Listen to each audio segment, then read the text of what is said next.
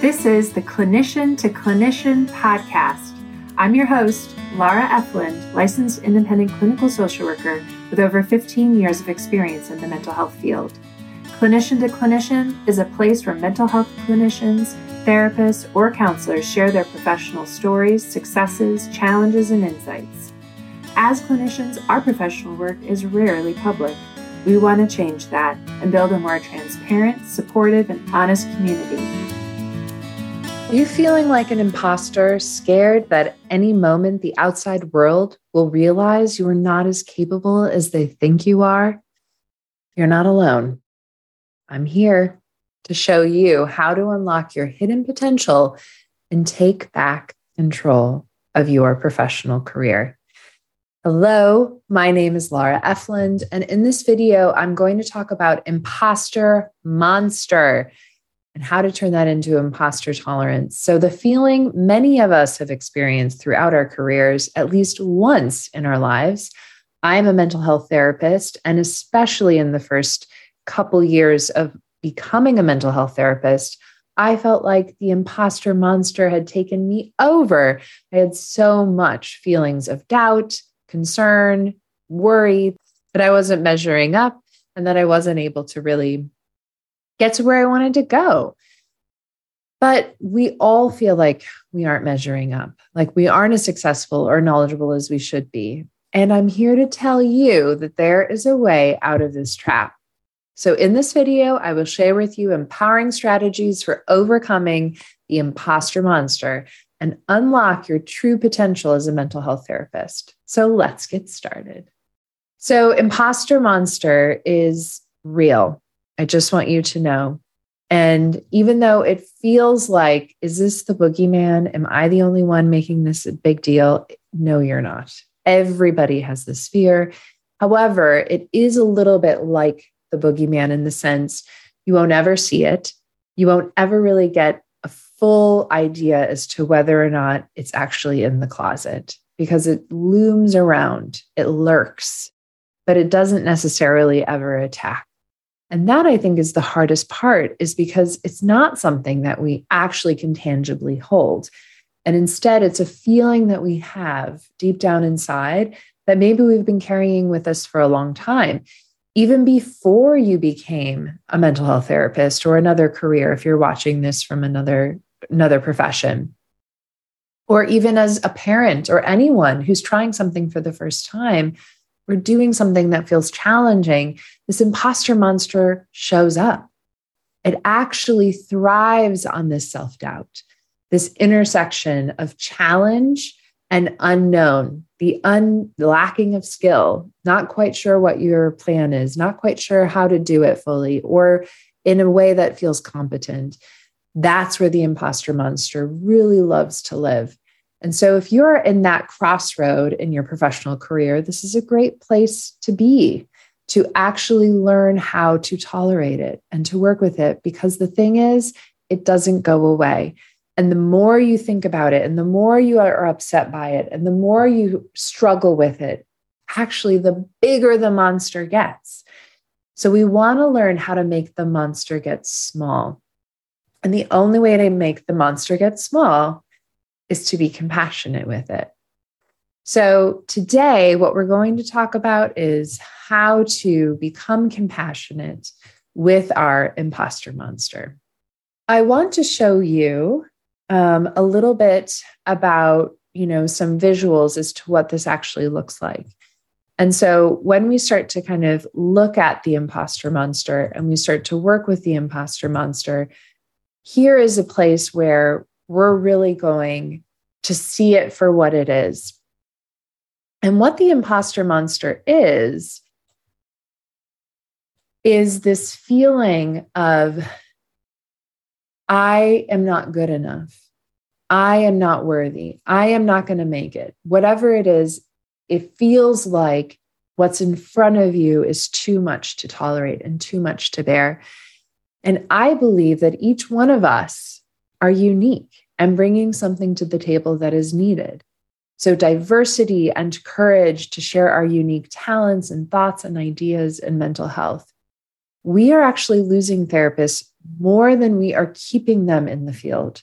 Over 50% of mental health therapists are either leaving the field or not getting licensed. And so finding other ways to contribute in the field. So, how do we stop and actually help individuals stay? Well, one is to first and foremost break down this myth that the imposter monster is right. And the imposter monster is not right. If anything, what really the imposter monster is saying to us is, I care. I want to make a difference. I really value what I'm doing. And I'm worried that I'm not meeting or living up to my expectations or someone else's expectations. So instead, we actually want to give ourselves this opportunity to take care, to find compassion, and to choose courage.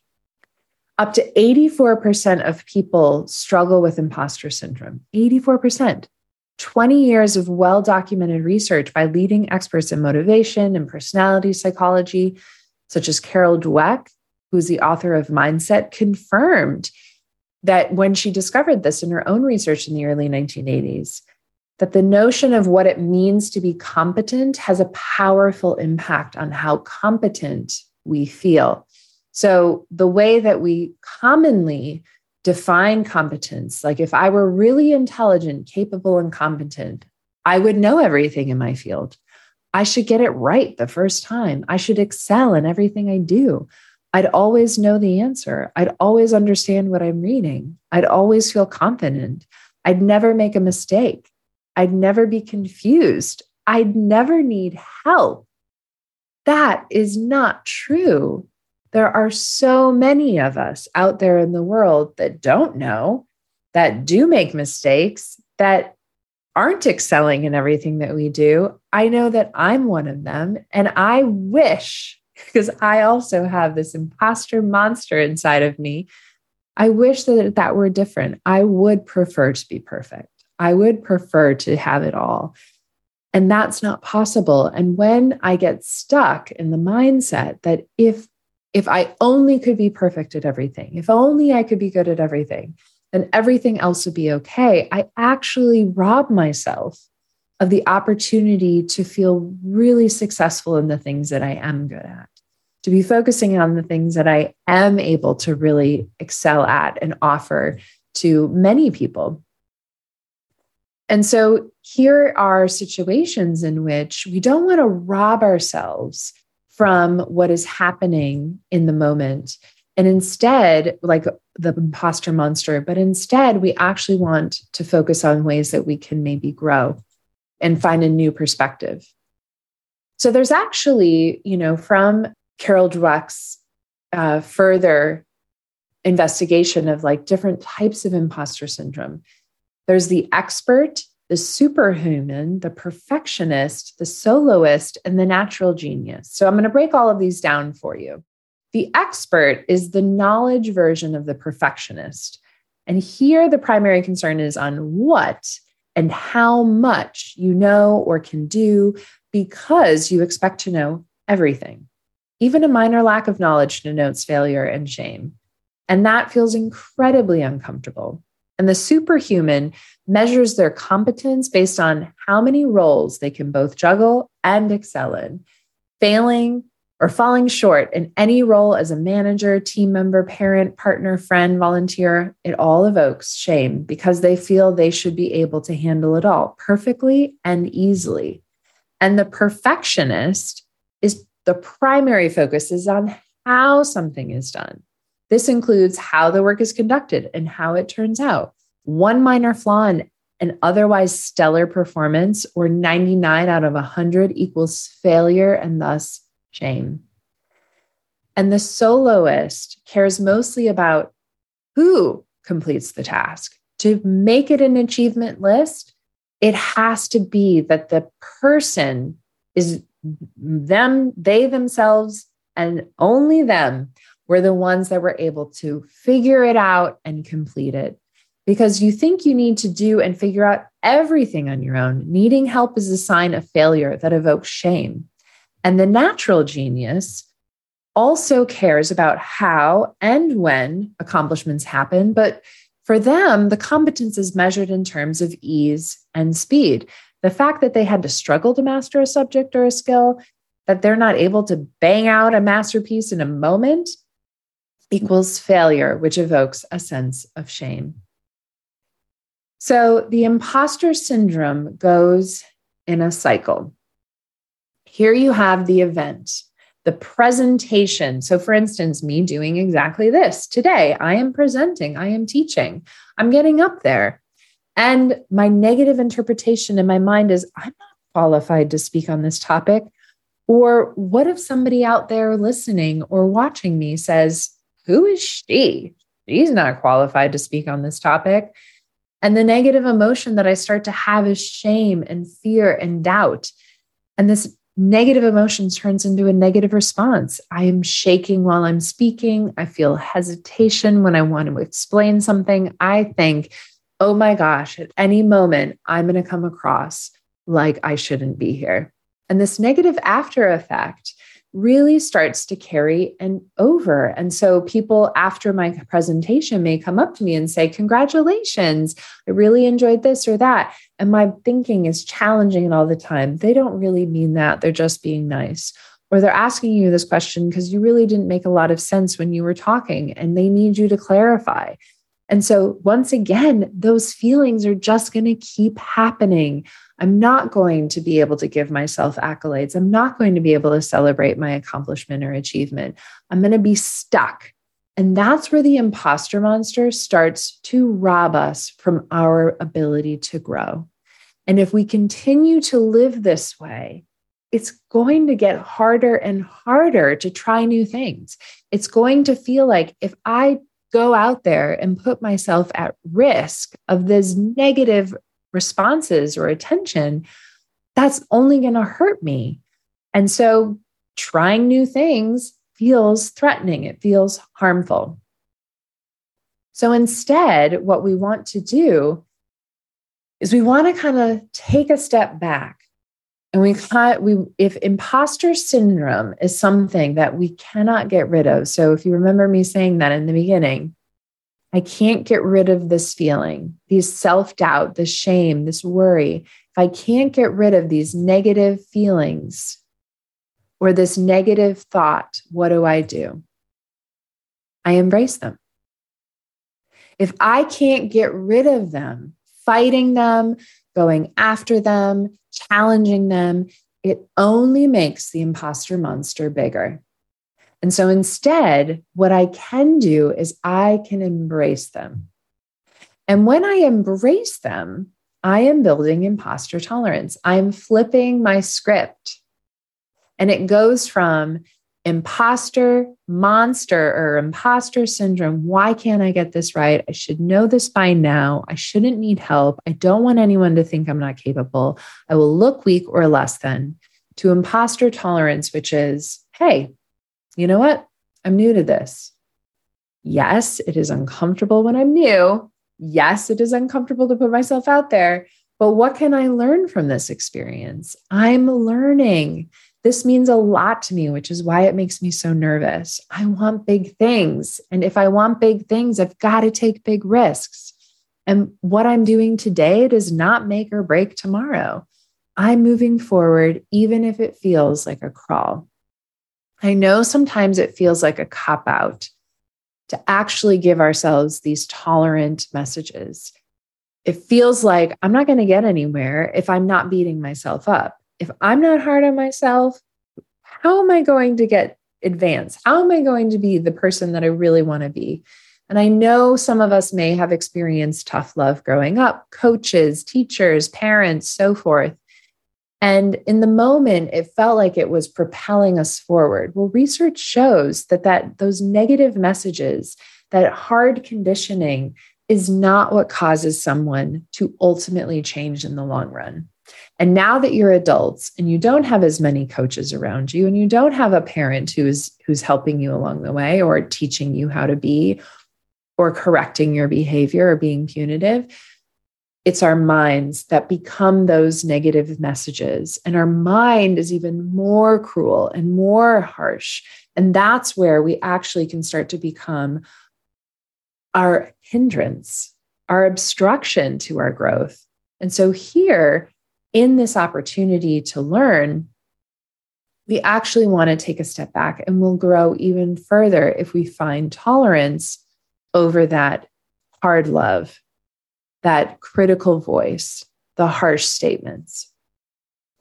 So, as we continue to work through the imposter monster, the thing that I want you to kind of think about is how do I grow in the sense that I am helping myself move forward and notice the times where I get stuck in a pattern because I notice when my imposter monster shows up because that cycle shows up.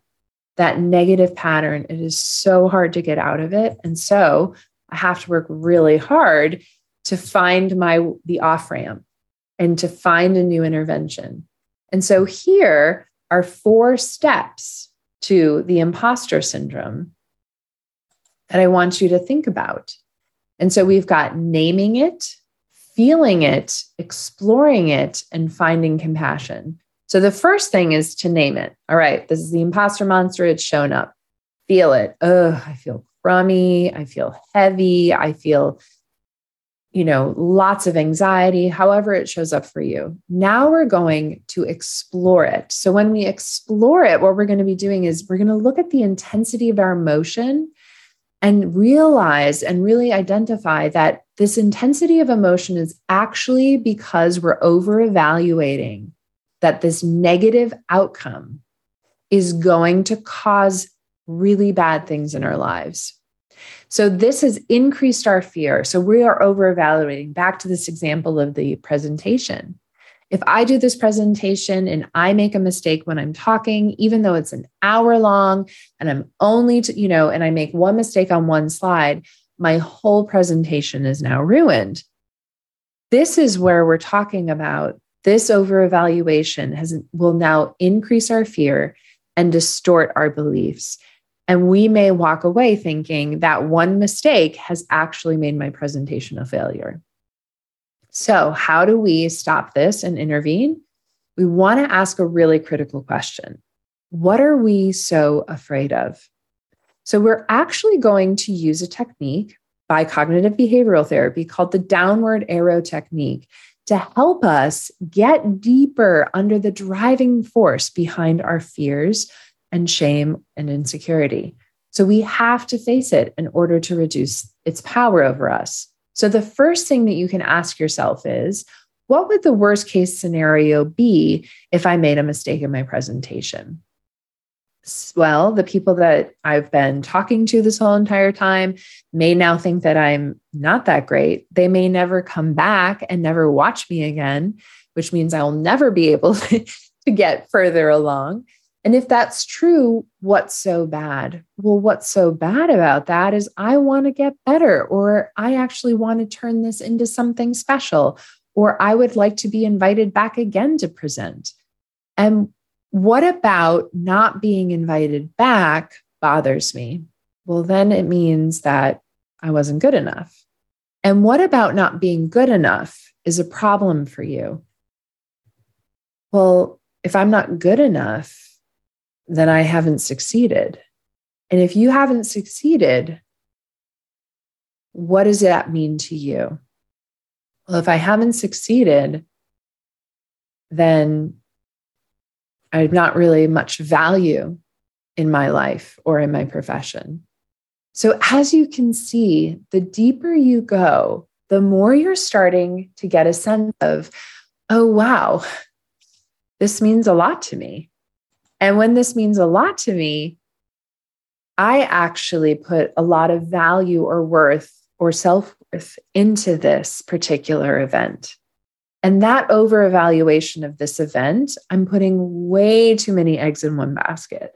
But there's actually lots of areas or lots of ways that I can continue to grow and show up. So, what we start to learn from here is that we can use another way. So, is it true that if I make one mistake or if I make mistakes in my presentation, I'm not of value or worthy in my profession or in my life? No, they don't equally connect, even though they feel that they do. In reality, that's not the case. And instead, we can be just as successful, sometimes even more successful, when we do make mistakes and we own them and we show up and we show confidence and pride in ourselves, even though we didn't necessarily do it perfectly. And so, here, what you can look at is imposter tolerance. And here we have the presentation. And the interpretation is I've worked really hard to get here and I'm so proud of myself. So, no matter what happens today, this is a big deal. And I'm going to keep working at it because what I have to say is important. And my emotion then is hope. I am still nervous because I'm anticipating a big presentation and performance anxiety is normal. And my response is okay, I'm going to take care of myself before, during, and after the presentation. I'm going to make sure that I have a really good lunch before I present. And then during it, I'm going to make sure I have water and I'm going to be wearing comfortable clothes and comfortable shoes. And then after the presentation, I'm going to talk to the people and make sure that I, you know, answer all the questions. And then I'm going to go to the pool or I'm going to go and read my favorite book or I'm going to take myself out for a nice nice meal. And this after effect then causes me to shake everyone's hand, look them in the eye, and appreciate the gratitude or feelings I have that I accomplished something big and to say it out loud and to start to really feel it for myself. Because regardless of what other people think, I can't control their thoughts. I can only control my own response. And so, how do I start to embrace the moment for what it is? And there's so much there that I can work with. So, I hope that today you have taken away something even more important than the imposter monster and instead ways in which you can build this into imposter tolerance. Here are some resources and references for things that I used to build out this presentation and training today. And I just want to say thank you. Thank you so much for coming. Thank you so much for being here with me. My name is Laura Efland. I am the founder and the clinical executive of the Clinician Development Collective, where we offer high quality clinical supervision consultation and training for mental health therapists. And I hope all of you out there, whether you're a mental health clinician, whether you are another professional who is just getting started or far along in your career, find new ways to have and build a relationship with your imposter monster because the monster's not going away, but we can turn it into a little bite sized monster rather than the huge um, human size that really can start to take over our lives and our confidence. So take care, and I will see you next time. Clinicians learning from one another are unshakable and unstoppable. Build confidence, competence, and compassion through storytelling and hearing from other clinicians' personal experience and professional journey to becoming where they are today. This podcast is sponsored by the Clinician Development Collective, a place where clinicians can receive clinical supervision, consultation, training, and support. Come check us out at www.cliniciandevelopmentcollective.com.